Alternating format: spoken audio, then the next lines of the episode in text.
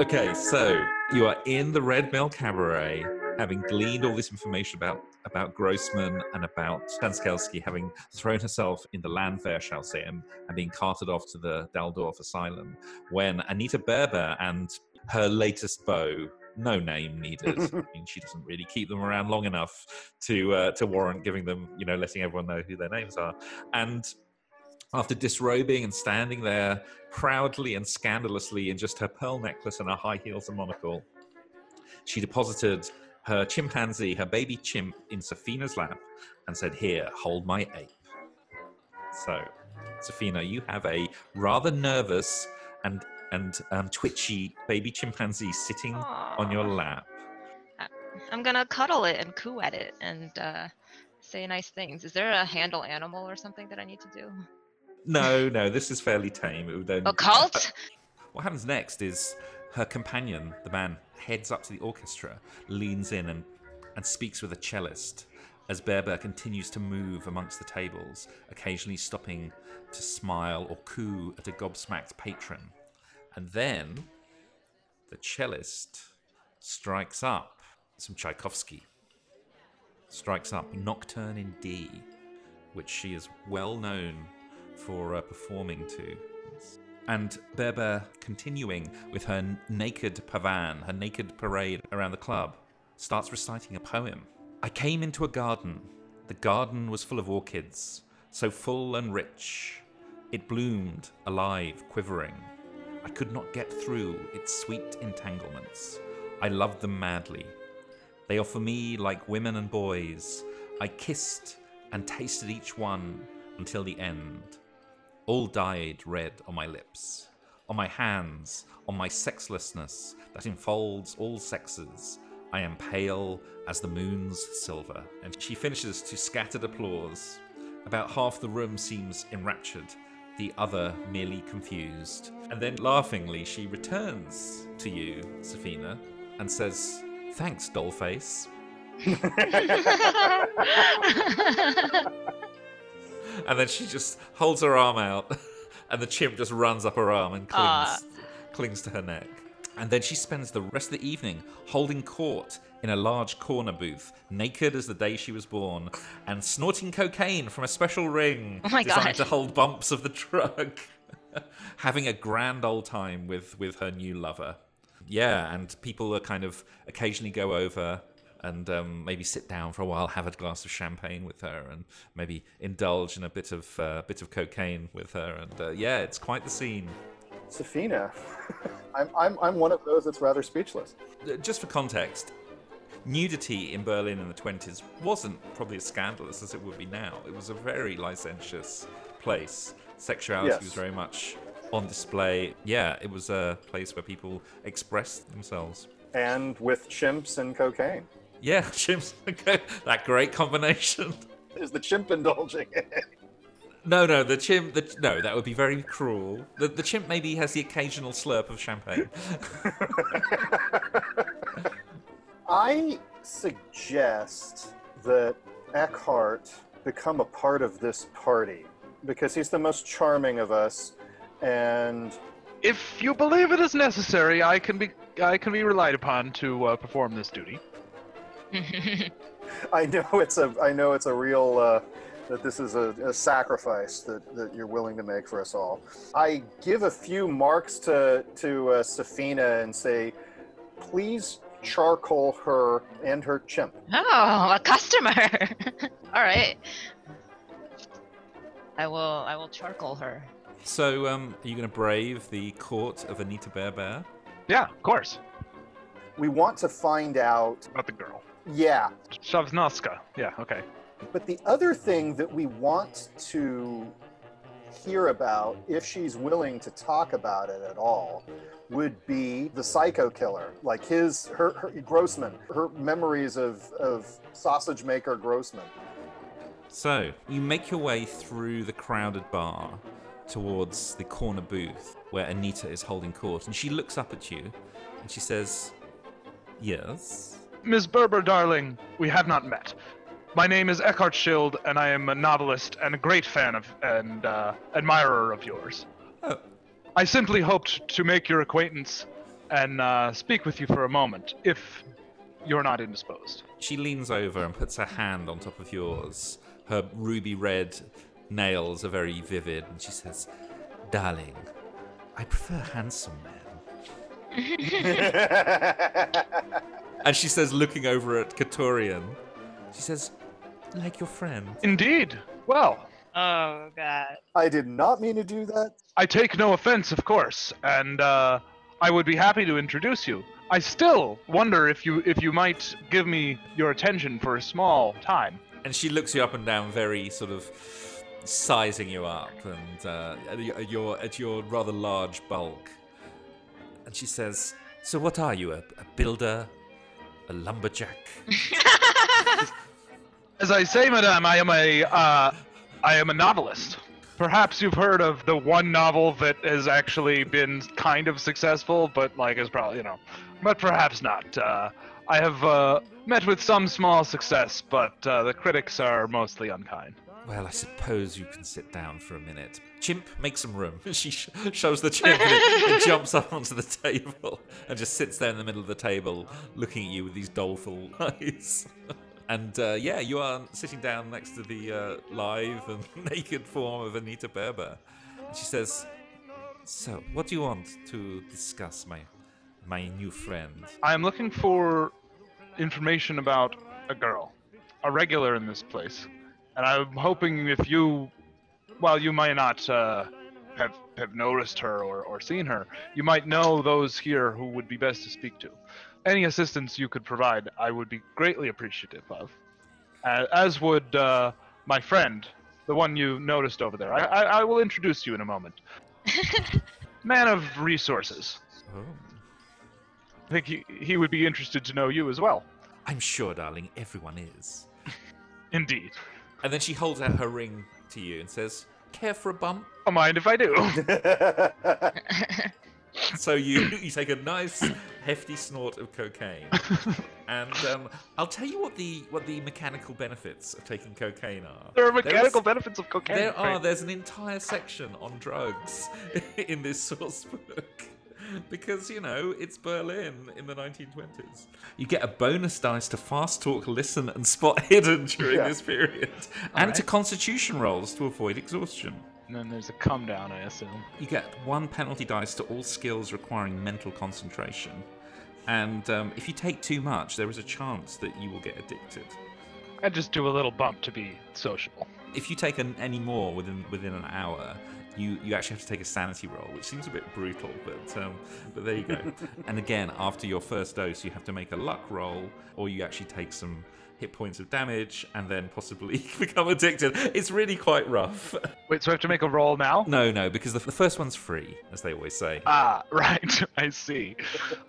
If you decide to continue, then that's that's when things might start becoming, uh, you know, a problem for you. So, uh, which is crazy. Like the idea of taking two two hits of cocaine and you become addicted is pretty insane. But anyway, that's uh, that's that's how they decided to do it. I guess I guess if they tried to do it realistically, it would be you know, um, you'd have to spend like um, a month like going to clubs every night and Right, yeah, it would just be like, oh, every character should just be on drugs all the time. It makes you awesome. Like rolling around all smacked out all the time.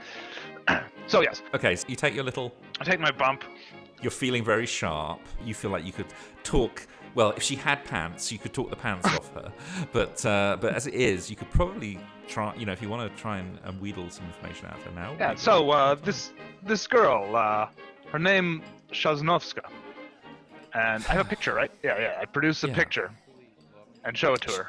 she looks at it and she goes, "Oh, yes, I I remember her. She she was such a a sweetie. Shame, uh, shame she went cuckoo." Yeah, that's what we we heard as well. Did, we found out where she ended up, right? Yeah, you know she's at the Dalldorf Asylum. Did you see uh, her here with anybody in particular? Ah, come on, a girl like that, she's gonna be here with many different people. No one in particular. Every week a different face. Do you recognize uh, this man?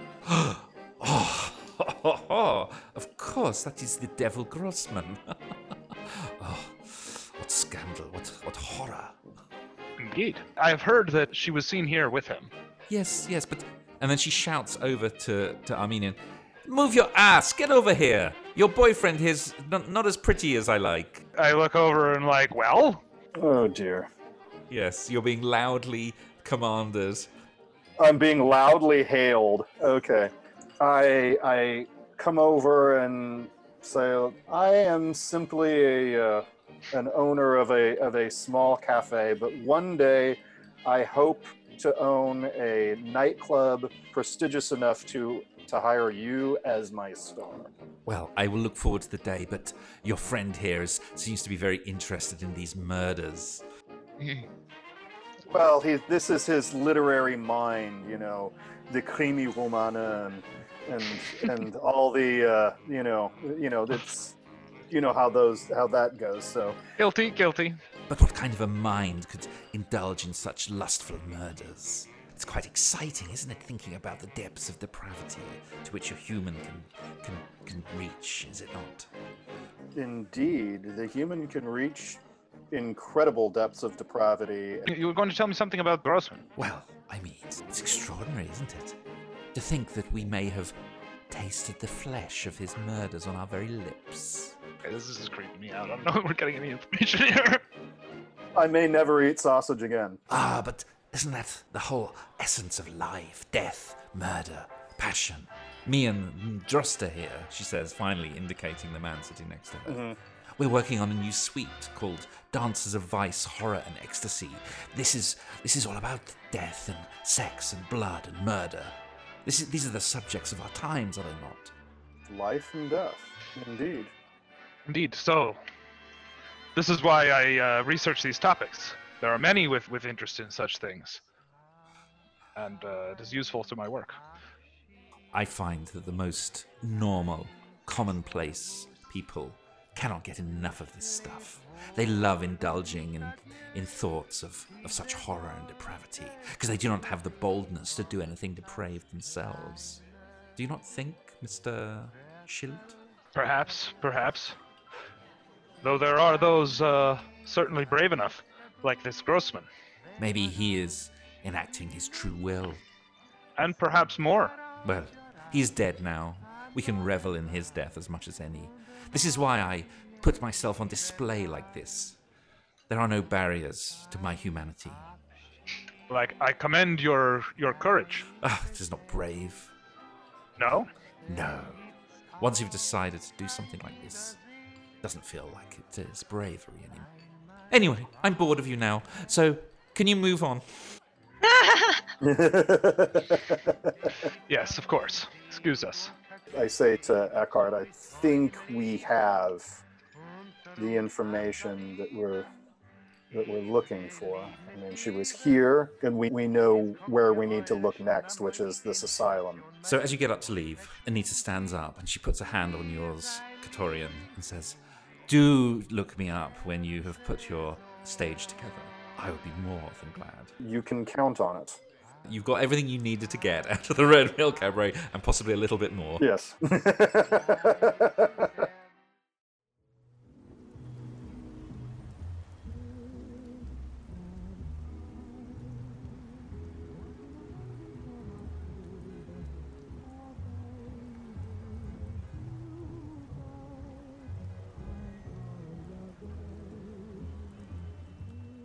Okay, so you've just come out of the Red Mill, back onto the main street, going going up to this station on one side and the canal on the other. Now you remember you did pass Grossman's apartment on the way to Andreasplatz. Mm-hmm. It's just a, a mere few steps away. That should that would be a good step. Maybe we should go there. Yeah. yeah, I think so. If for no other reason that that might jog the curious imaginations of, of Sefina. Okay, so you head to Langerstrasse, number 88 and 89 Langerstrasse. Just two blocks west of the Silesian station. The sound of trains coming and going is almost constant, um, even at this late hour. And as you approach, you, you see that the typical old and cheaply built apartments of the Mietskaserne fashion, whatever that means. And as you enter, you walk through an echoing entryway, and the, the air smells of stale dishwater. There's a bank of postboxes showing a variety of names for each apartment. And as you know, being residents in Berlin, The odd thing about Berlin back then was apartments didn't have numbers on them, they just had names. So there would be the building number, but there wouldn't be apartment numbers. It would just be uh, the person who lived there name. So we don't necessarily know like on what floor his apartment is. No, in the newspaper report, it just gave Langerstrasse 88 to 89, but the bank of postboxes, as you know, have all the names on them. Mm, Mm-hmm. So we look to see see the one that says Grossman. good sleuthing. So you look, and after maybe a few minutes scanning up and down, his name's just not on there. Now, there are a couple of blank postbox labels. Well, Let's just try to open them. the post boxes. Mm-hmm. Don't you need a key usually? Or just luck picking. Does anybody have that? I don't have one. Madam, I usually hire that that particular ability when I know I'm going to need it. Hmm. The unmarked ones all look exactly the same. Yeah, I mean they're they're all you know it's like these um you know it's like a big bank of post Right. post boxes. Each one is like a slot with a little name next to the slot. But usually with those, it's like there's one big key that opens all of them, right? That the, the postman uses. Uh, there would be yes, So that's the one we need to pick. if you want to pick that. But I don't thing. think any of you have got the skill, so you would have to be extremely lucky. I'm gonna smack it open. Okay, Oh wait, I don't have any kind of weapon at all. Perhaps if you train your mind on these boxes, maybe you'll maybe we'll maybe we'll be able to figure out which which one of them belong to the late Herr Grossman. Okay. All right, I'll try that. I guess I, I, I will pass my hands over the unmarked ones and try to sense, give me sight beyond sight. I think it takes a little while for your clairvoyance to work. It's not like bang, it's instant. Okay. You, you have to kind Sure. of focus, and and probably it takes a couple of minutes at least to do that. Uh, so yeah, make sure nobody interrupts me. Okay, well, that's a hard success. And yes, it's actually one of the lowest ones, sort of bottom right of the grid of post boxes. You just feel this kind of nasty, creeping, evil sensation about it. And you're pretty sure that that means it's it's Grossman's. Have we sussed out which apartment that is or not? Or if Let's make a group luck roll. So who's got the lowest Okay. luck? I think Sefina Hmm. has the lowest luck. You can make a luck that's roll. odd. Wow. Ah, ha! Yes. So lucky. And I think because you were doing that that clairvoyance, you would deduce that the ones that are lower down refer to the higher floors. That obviously the top left would probably be the first apartment that you come to. But while your hands are kind of playing over it, you hear footsteps coming down to the lobby. And you see what can only be described as a rotund, sweaty man with a comb over. And he walks down the stairs, a sweaty, rotund man with a bad comb over, and he says, Yes, can I help you? What What are you doing here? It's very late. Are you come to visit someone? Yes. Why are you standing by the post boxes? I'm trying to remember where my auntie lives. Your auntie? my auntie. Oh, Your German auntie. Bill, I'm here to bring her, uh, just to check on her. do you mean Miss Mrs. Itzig? Yeah, that's that's the one. They live on the top floor. Ah, yes, that's that's that's right. It is very late to be visiting. Ah, well, you know, old folks they they keep weird hours. Ah, not so old. But your friends here, what are they? They're they're my companions. They uh they they're they're strong. So if she falls or something, they they help me lift her up. You know, young women in, in Berlin these days, they're it's not safe for them to, to go about town alone. They might get molested or mistake being mistaken as the as the wrong sort. Oh, yes, yes. Yes, we we get them coming in here from time to time.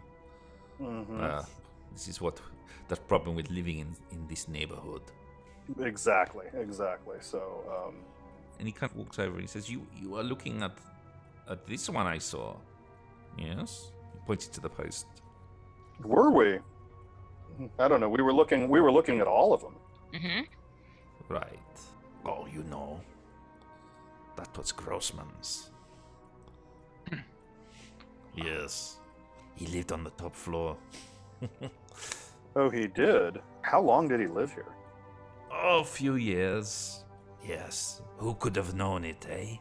Such a nasty man. eh? Yeah, exactly. Who could have known it? Um, this rather slimy man leans in he says, Sometimes I would uh, look through the hole. oh, really? I slip him a small bribe and I say, Can you tell me more about that? Well, I don't know who did it, but someone drilled a little hole in the in the uh, door, in Grossman's door. I never saw anything bad, but you know, I occasionally would go and have a look if I heard some noises. No, really. Did he bring girls in into this apartment? Oh yeah, all the time. He used to bring them here, like to take them to the Red Mill. Mm-hmm. Oh, interesting. Do you remember, perchance, a girl with strawberry blonde hair? Ah, no, I like I said, I didn't see anything much. I nod. Anyway, I need to go now. So, just, uh, if you see Frau Itzig, say hello to her for me. Absolutely. I didn't know she had a niece. Funny. Yeah. And then he, he waddles out. Thank God. Well, the next thing was to see if he was bribable to give us an apartment tour. But okay, so uh, so want to go upstairs? Okay, so you go to the uh, top floor apartment, or, or rather, you go to the top floor. You do see on one side there's a door with the name Itzig next to the bell, um, which is obviously your your aunt. On the other side, there is a door with with no label. A door with no label. Mhm. You see that there is a small hole about an eighth of an inch in diameter drilled through the door just above the latch. Ah. I take a peek through it. It's dark inside. You do actually see street light and maybe some moonlight coming in from a very large window opposite.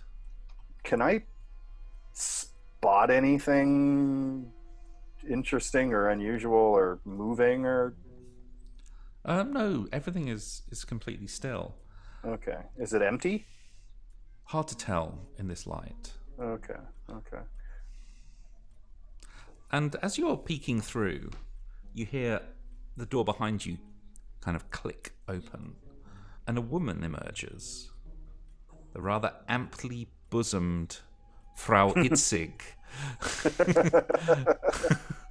um, Frau she's, Itzig. she's holding a cigarette in her hands and she's eyeing you and she says, What do you want with Grossman's apartment? Who are you? I am going to walk up to her and I say, uh, Madame, it would be best if you were to return to your apartment now. This is an official matter. And uh, my associates and I will be just a moment, and we will not disturb you, and we will be on our way. But trust me, it would be best for you to go into your apartment now. I take great offense at that, sir. I I am the, the This is an official matter, madam. official. What are you? Police? I don't need to answer that. You should go into your apartment now. This sounds like an intimidate. This is definitely int- intimidate, on which I get a bonus die because I am scary. Yes, you are. You're scaring me already. okay, make a make a hit the purple on on your intimidate. Ooh, yes, you get a hard success. Uh, she goes, "Oh, well, uh, look, I, I don't want any trouble, but I am the There will be no trouble, madam. I am the appointed manager of this building. I was given that that those duties. and you have acquitted your duties uh, admirably, madam. Now, uh, my associates and I will take over from here. You may return to your bed, and uh, all will be well. Does she have the key? I, I say. Do you have the key to this apartment? That would make things a bit quieter. We don't keep it locked. Uh, who would want to go and live in that place? Very good. Thank you for your understanding, madam. And she closes the door. The door's on. The door to the apartment's unlocked. We go inside. You're pretty sure, because you don't hear her footsteps, that she's standing by the peephole, just looking at you through the door. Are you turning the light on, or are you just using the moonlight to navigate? If we can see by moonlight, it should be safer. Yeah, I think you can. Obviously, if you're trying to discern anything detailed, it'd be very it'd be very hard. But it's a single room apartment. There's a stove, counter and kitchen to the left. I suppose what's really striking about it um, and what's lighting it up more than it would normally is that it has this huge skylight window open to the sky above. Oh, It's, it's letting all the moonlight in in this kind of strong beam coming down into the room, casting these very stark shadows. I'm interested to know like what can be seen out of the window. If there's a view of anything in particular that, that might strike me as unusual or relevant. Nothing particular. It just looks out to the rooftops down Langerstrasse. Mm-hmm. Okay. Actually, looking at it, the one thing you do notice whilst looking around, you do get a half view of Andreasplatz. The buildings are largely blocking it, but you can see a triangular section. But it's not likely that he would have been able to like spot people at Andreas Platz from his apartment or anything. It's a good 500 meters away.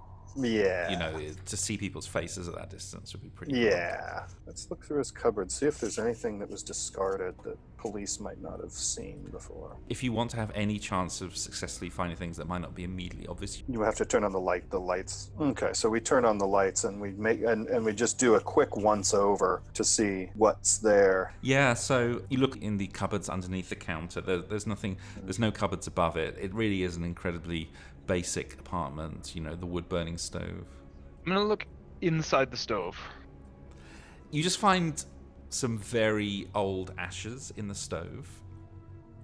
But as you're kind of looking around the base of it, you do see some very faint and very small blood splatters. Blood. There's blood here. Sefina, do you think you can make anything of this? She's in a trance. You know, Maybe she's standing, looking, looking through the window, thinking about uh, Grossman and his horrors. But there's no other furniture here. There's no beds. There's no, uh, there's no chairs. Nothing. It's it's pretty much emptied. Hmm. He might have killed somebody here. But I don't know I don't know what that means. What that means for us. and I mean, this might be Shavnoska's blood, but might not. Who knows? And who cares? Yeah, well, we'll find out. Um, maybe. I think we ought not to linger here too long. I agree.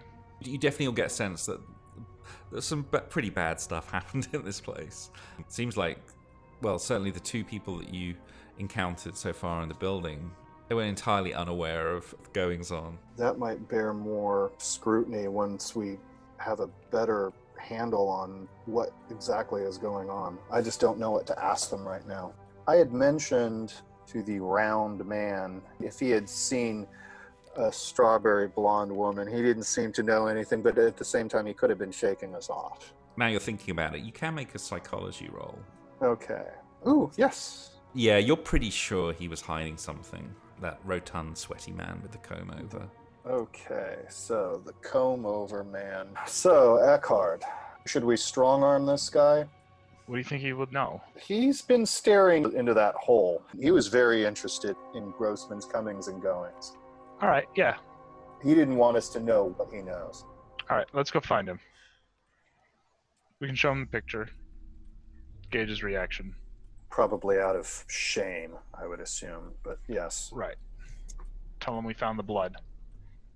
We know what went on in that apartment. So, I mean, he actually went out, but you could probably wait for him. Yeah. All right. So maybe you position yourselves in the in the hallway downstairs, and about twenty minutes later, the guy comes back. He's got something in a parcel under his arms, and he goes, "Oh, oh, you- you're still here? Are you you thinking of renting Grossman's apartment? What, why are you here?" Listen, friend, we need to speak with you. And we need you to speak plainly. This is an official matter, and it would behoove you to cooperate. We need to know what you saw in that apartment. We found the blood upstairs. We know what went on. We need to know two things. We need to know what you saw in detail and truthfully. And we need to know what you know about this girl. And I uh, show him the picture. She would have strawberry blonde hair. It's very rare. He starts sweating a bit more, and he's mopping his his brow. He says, "Hey, hey, hey, guys! I, I don't I don't know anything. I, I why you think I you think We know you were watching. We know you saw something. I, I We need to know exactly what you saw in detail. I, I didn't see any of this bad stuff. I, you, but, We saw the blood in there. We know what happened in that apartment. He goes, oh, oh, look, look. He used to bring them up here, all these prostitutes. I, I, you know, I, th- I thought, why not get a look for free? You know, it's, uh, I'm not a wealthy man, but uh, I get, you know, I had a little look. He would bring prostitutes here in order to have sex with them, Yeah. and he would watch. Did he ever bring this one here? No, no, this one, You're sure? I'm sure, I'm sure. Strawberry blonde hair. I never seen this girl. Never seen this girl. Do you work every night? Is it possible she was here when you were uh, away, or Maybe, maybe. No, no, I don't. I no, I'm here every night. I, I, I, I work days. But, but uh, he he used to bring them here late, like, and then later on that, uh, you know, he'd be doing his. I don't know. He said he was like uh, doing woodworking. You'd hear this chopping sound. Sometimes. Late at night. I, I was in bed at, by this time. what do you think? Do you believe him? I think he has something more to tell that he hasn't told us. Look, look. I, don't want any trouble. Look, he's gone now. I guess it doesn't hurt. I asked him one day, Grossman, what are you doing late at night with all this chopping? You chopping wood? And he looked at me and uh, he gave me this look like I never. Oh, I never forget that look. He said, That's right. I'm chopping wood. I didn't ask him again after that. You know, we were buddies at one point. We would go for a drink together at the Red Mills. He had a way with girls. I don't know. Ah, glad he's gone. Okay. He says, Can I go now? Yes, you may go and tell no one. I won't. I won't. and you see him scurrying upstairs, and he kind of looks nervously over his shoulder at you as he as he um, goes back up. Okay. Seems like he he lived on the same floor as well as Grossman. There was another apartment down the hallway. So yeah, this uh, this uh, part this apartment building seems to be full of uh, full of degenerates. Indeed. so at this point, I say we should probably turn in. I mean, I go back to my cafe and have one more nightcap just to keep an eye on my business, and then and then go and then and then I go to bed.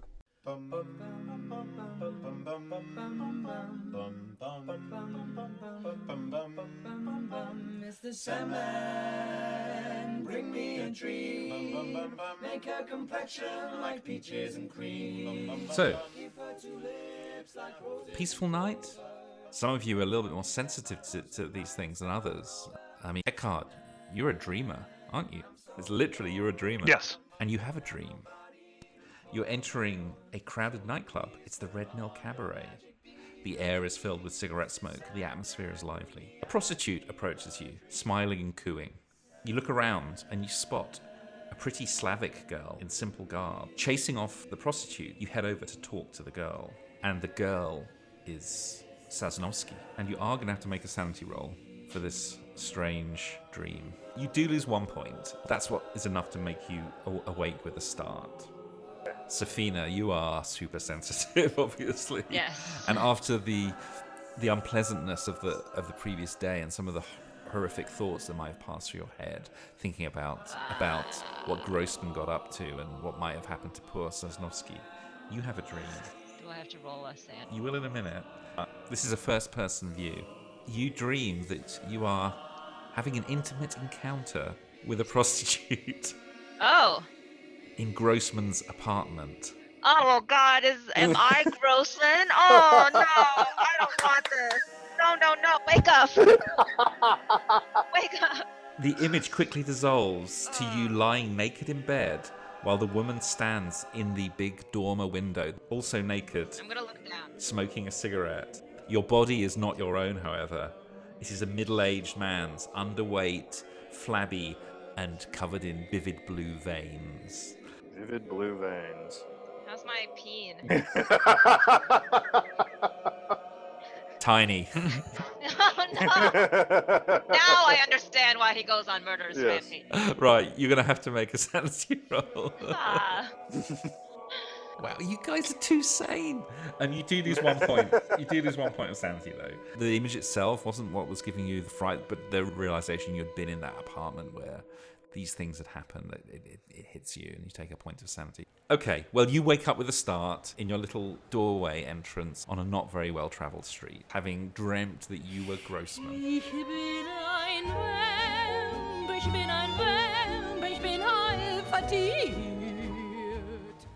Let's cut to a little bit later when you've maybe gathered at the Armenians Cafe to start your start your investigations.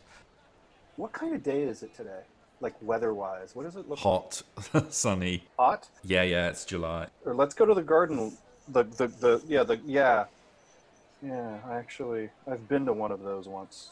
Someone I knew had their birthday there. Okay. Yeah, they're like little shacks and gar- garden around it. yeah. Exactly. That's exactly what they are like In the middle of the city. Yes. They, c- well, I mean, this one is a Yeah. little bit further out. There, there were hundreds of acres of these gardens uh, surrounding Berlin on its on its fringes. They were also called Schreber Gardens. Yeah, pick one up and check them out. So get into the uh, Armenians' car Yes. and you head out to Landsberger Chaussee with the directions that you got from from the Platinum Blonde Lulu. It's actually in Hellersdorf on the eastern edge of the city. And you park up on a pleasant tree lined avenue that takes you into the colony. And the allotments here in this colony, they ring a large ornamental pond. There's an, an old man somewhere near the front, and he's on his hands and knees, and he's got a, a, a little trowel in his hands, and he's t- carefully turning over some soil. And when he sees you arrive, he says, Guten Tag. Guten Tag, mein Herr. Beautiful day. It is indeed. It is indeed. No, so I ask him if he's been if he's been uh, gardening here long. Yeah, yeah. Well, many years. This is this is my passion. This is my this is everything I live for. Is is is getting digging up the soil, planting seeds, seeing them grow, gives me joy. It's beautiful, especially now in the summer. Yeah. Um, so you're here a lot. Oh yeah. Every every weekend, and some weekdays as well. So you might actually be familiar with the depraved criminal who once had a shack here. Oh, you mean you mean Grossman? Ugh, Yes. What a monster. Yes, yes. That that tumbled down piece of crap over there. He didn't take care of his shack, did he? No, no. And and you see he's pointing to a very tumble down shed and has clearly not been looked after well. It's a small timber structure about 10 feet square with a pitched roof and one window in each wall. And it's, you know, um, a, sh- a short walk over to it. Um, the paint of this shed, once a pleasant blue green, has faded and chipped. So it's almost just showing the natural wood, now weathered to a dreary grey with rust running down from every nail and screw. And the land around it, unlike all the other allotments, is overgrown and choked with weeds. There's a gravel drive leading up to the cabin from the street, and it's very obvious that it's been used frequently by heavy vehicles over the years. And you can see that the shed door is unlocked and is slightly ajar. Hmm. Hmm. Time to go visit Auntie again. Let's go take a look. So you open up and have a look inside, and it's very musty. The cobwebs are hanging from the beams, and they get in your face as you as you- enter. You have to brush them away. The floor is covered in dead leaves and the bones of small animals. Weirdly, maybe they just got stuck in here and died. But the strangest thing about it is there are rows of smoke-stained garden gnomes staring down impa- impassively from, from the rafters and cross beams. Creepy dolls. Yes, creepy dolls even in the garden. He seems to have acquired a, a quite large collection of garden gnomes, and they are all smoke stained, which is interesting. Smoke stained. I'm trying to think what why that would be. There's a small wood burning stove Okay. in the corner. Didn't that prostitute, that control girl, say something about he made sausage out here? Oh, yeah. So he was making his smoked sausage. Oh dear. In fact, yes, the lingering smell, that's what it is. It's smoked sausage. Smoked sausage. Yes. And you realize that there are dozens of small hooks screwed into the rafters and beams. The walls are lined with empty storage shelves. Hmm. Empty storage shells, hooks. He was making smoked sausage here. I can smell it. I don't need any special talent to tell that. Was there anything interesting about the garden plot itself, like other than like being in disarray or whatever, like like not being tended? No, not not particularly. Not particularly. Does it look like you burying bones in there or something like that? Judging by the height of the growth of the weeds, it's been growing like that for years. Oh, it doesn't okay. doesn't look like he played, paid any attention to it, and none of it looks disturbed. All of his neighbors must have hated him. Germans love their gardens. They manicure that stuff. And I suppose it is curious what he was doing with all those garden gnomes as well. You can actually all make a spot hidden. Okay. Spot hidden. Eckhardt and Kataroyan, you did notice on the way in that, that there were a couple of allotments that had garden gnomes in them, but not many. And you do know that it's quite a popular thing to have. Right. It's not at all unusual that he would have them. It's just, yeah, that he had all these. He didn't plant them out in the garden, they were just in the shed. Hmm. I wonder if we were to pick them up, like if maybe there's something hidden inside, like they're hollowed out or something. You look at a few of them. They're made to be hollow. They're just um, Mhm. cast in clay, and the bases are hollow, and they just get planted down. And after a little bit of looking, you find one that seems to have something stuffed inside it. Hmm. Hmm. Let's take a look. Right, you, you. So uh, Eckhardt, you're the one that found it. You pull it out, and um, and yeah, you pull out this creepy doll with black button eyes shining strangely in the half light of the interior. Ah, I don't like that. I love horror games, especially in October. God. Okay. I inspect it briefly and then hand it over to uh, This is Sefina. Athena. Yes. I don't touch it. No. It seems like your uh, line of country. I refuse to pick it up. You can hold on to that. It's a typical rag doll. It's not in great condition, but uh, yeah, just an odd thing to find stuffed inside a gnome. yeah, indeed. Is there anything written on it? Can we look? Can we look at it, see if there's like a, a name written on it or something? No, there's no there's no pen marks or any ink on it. it you know, it, it was probably just a child's doll that he somehow acquired, and I don't know, you know, stuffed inside it. I pity the poor child from whom he took this. As you're wondering about that, you do hear a voice outside, and it's a woman's voice, Yeah? and she says, "Hello, Hello? Hmm. are you in the right place? Perhaps not. You weren't friends of that awful man, were you? Not at all. Oh, he was a horrible, horrible man." I can see he kept his shed in horrific condition. It's such an eyesore for you to have to look at it. Are you one of his neighbors? Yes, my name is is Frau Pagenkopf. Pleased to meet you.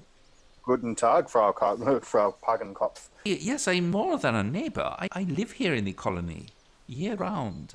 I, I love the peace and quiet, but Mr. Grossman, he was a terrible neighbor. I can imagine. We are looking for the whereabouts of a woman who disappeared, and we were wondering if he had something to do with her disappearance.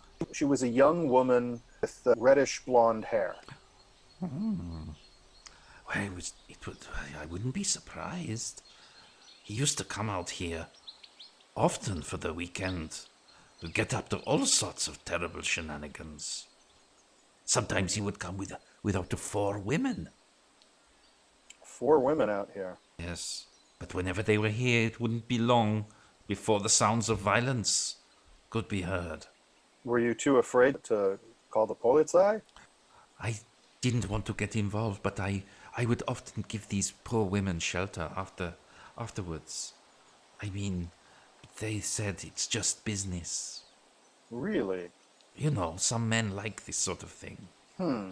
So some women who were brought here survived. I'm surprised. Didn't we talk to one? Oh yes, yes, yes, yes, yes, yes, yes, yes.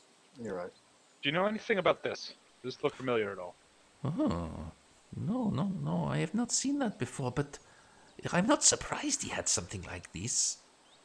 What do you mean? This looks like a child's toy to me. He always used to take an interest in the neighbors' children. Oh, she shudders. He used to hand them sweets, chocolates, preserved meat, even sometimes clothing. Maybe he was going to give this to a child as well. But uh, we told the, the, the children, do not take anything from this man. We warned them to stay away from him. After that, he kept away from them, but he was up to no good, that man. Yes, to be sure. Oh, and one other thing. He was very annoying. He put in this gravel path. We were very uh, upset. We said, why, uh, why you need a gravel path? After that, the, the trucks would come. Delivery lorries Oh, from all the local food distributors. They would come out to the shed and I, I would see him often loading up crates and crates of wurst and canned meat. oof. I mean, when he wasn't using it for his dirty business, he was clearly some sort of, how you say, like a distribution center for his black market meat. I asked him one time. He said it was part of his work as a butcher and that he was selling pork and beef. But he wouldn't say where he got it from. It's- You know how hard it is to get meat these days. yeah. Oh God. You can all make an intelligence roll at this point. We really need to. Fine. But Oh wow! How did I fumble? I have a 90 intelligence. That's exactly what you wanted. That's exactly what you wanted because uh, I have no idea. somehow, somehow the Armenian does not. I mean, maybe you're just You're too pure of heart. I'm totally oblivious to figuring out the sausage production going on here. Yeah. Yeah, unfortunately, the, the other two, you definitely know how the sausage is made. And not only that, but now that you've heard about the whole distribution process, you realize that this must have been in all the shops and delis throughout Berlin for the last. We've all been eating. It's a strong possibility that you have eaten some of Grossman's meats. And uh, yeah, you're going to have to make a sanity roll, the two of you, Eckhardt and Sophia. Uh, okay. Okay, well, yeah, you I'm okay. you know it's post-war Berlin. Times is hard, so you're both remarkably do not lose any sanity. Donner sausages. Yeah, you've definitely um, got a slightly deeper insight into Grossman's perversity and behaviours and, and how it could be affecting the whole of the city, even. Yeah. Well, asylum. Asylum. I think we've seen everything here. Nothing. Nothing. Nothing too disturbing. Just a doll.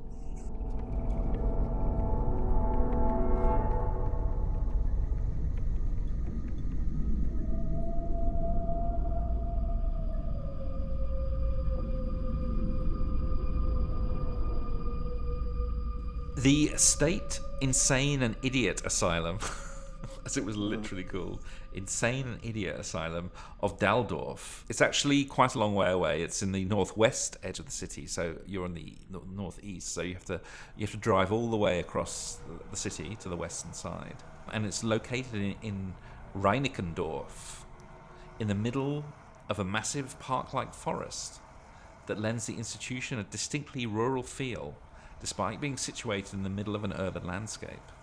I mean, obviously, you could get there by train, but you have your car. Got my DMV. The asylum is open when you get there. You drive up the gravel drive to the main entrance of the asylum, and inside there's a reception with a member of staff who's sitting at the front desk. And he looks up and he says, Hello, how can I help you?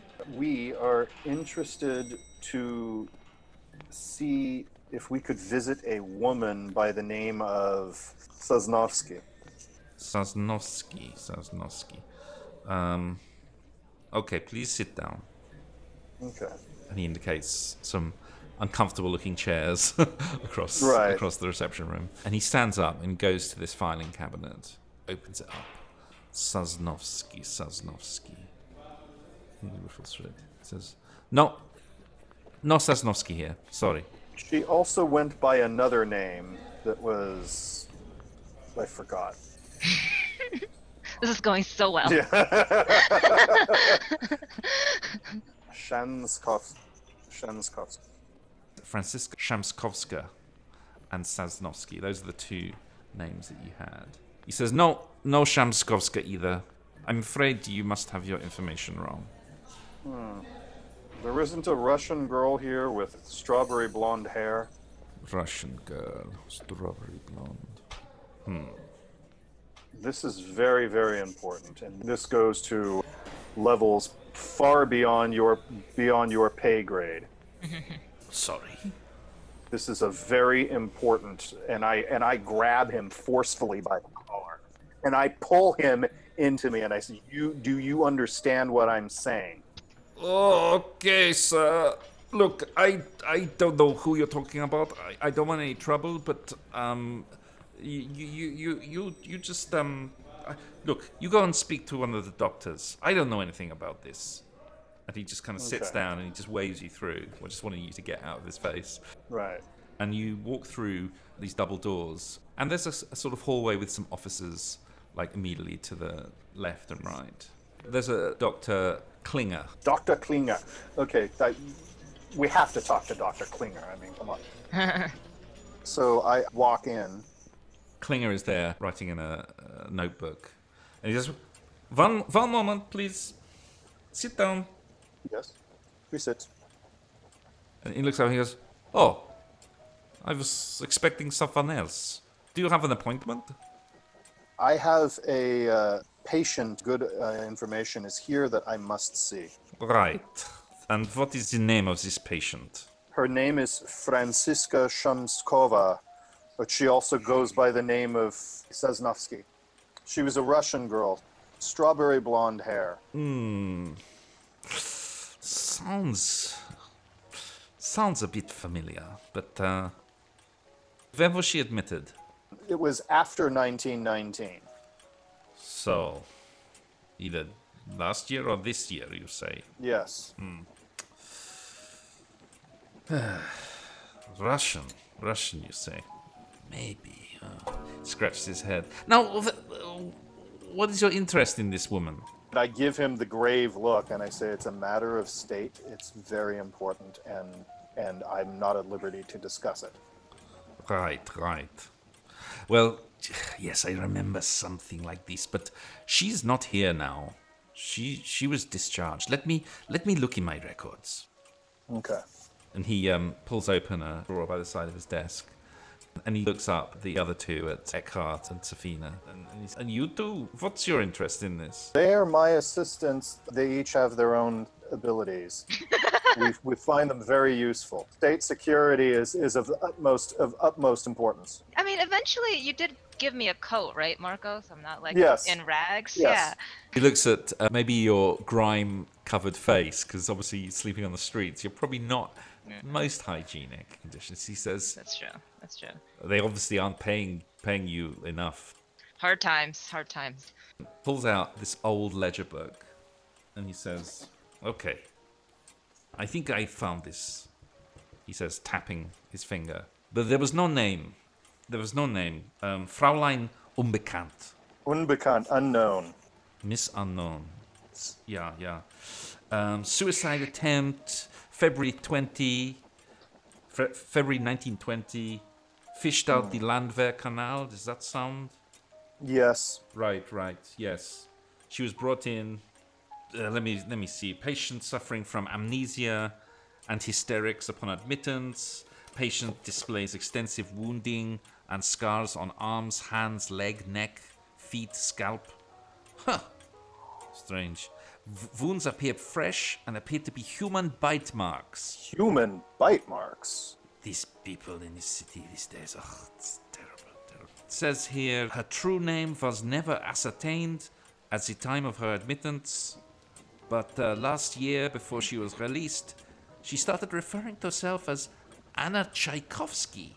And it was under that name that she was discharged in May of this year. Anna Tchaikovsky.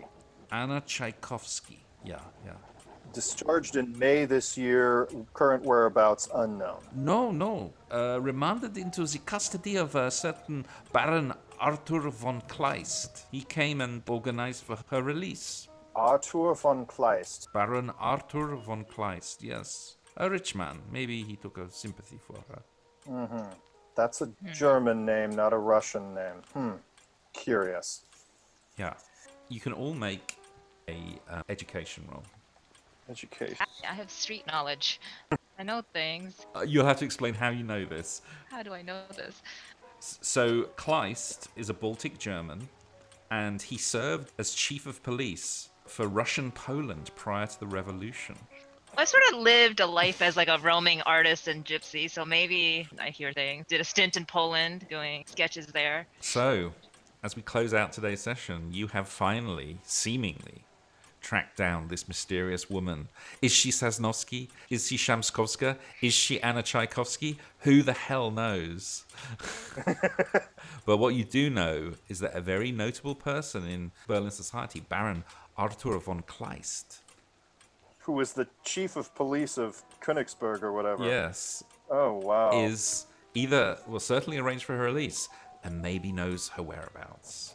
And with that, we will have to end today's session. Mm-hmm. Indeed. Okay, well, That was all fun. right, that was kind of gross at parts.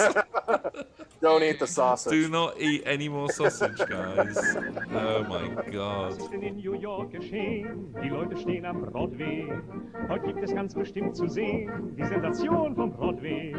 Die Autos hupen wie verrückt, die Polizei ist machtlos. Die Menschenmenge starrt entzückt und tritt und stößt sich achtlos. Alle schauen vergnügt ein Mädel an, das hat sein Kleid verloren.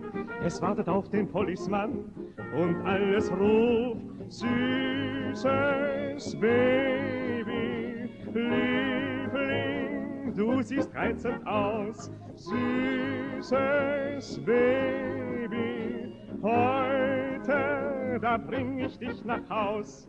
Das habe ich in New York gesehen, um Mitternacht am Broadway. Ich fand das Mädel wunderschön, ganz ohne Kleid am Broadway. Ich brach mir durch die Menge Bahn und wollte die Kleine schützen. Da sah sie mich belustigt an und sprach, das wird nichts nützen, denn ich muss ja ohne Kleid hier stehen. Ich mache doch Reklame für seidene Wäsche, wie Sie sehen. Da sagte ich, süßes Baby, Liebling, du siehst reizend aus, süßes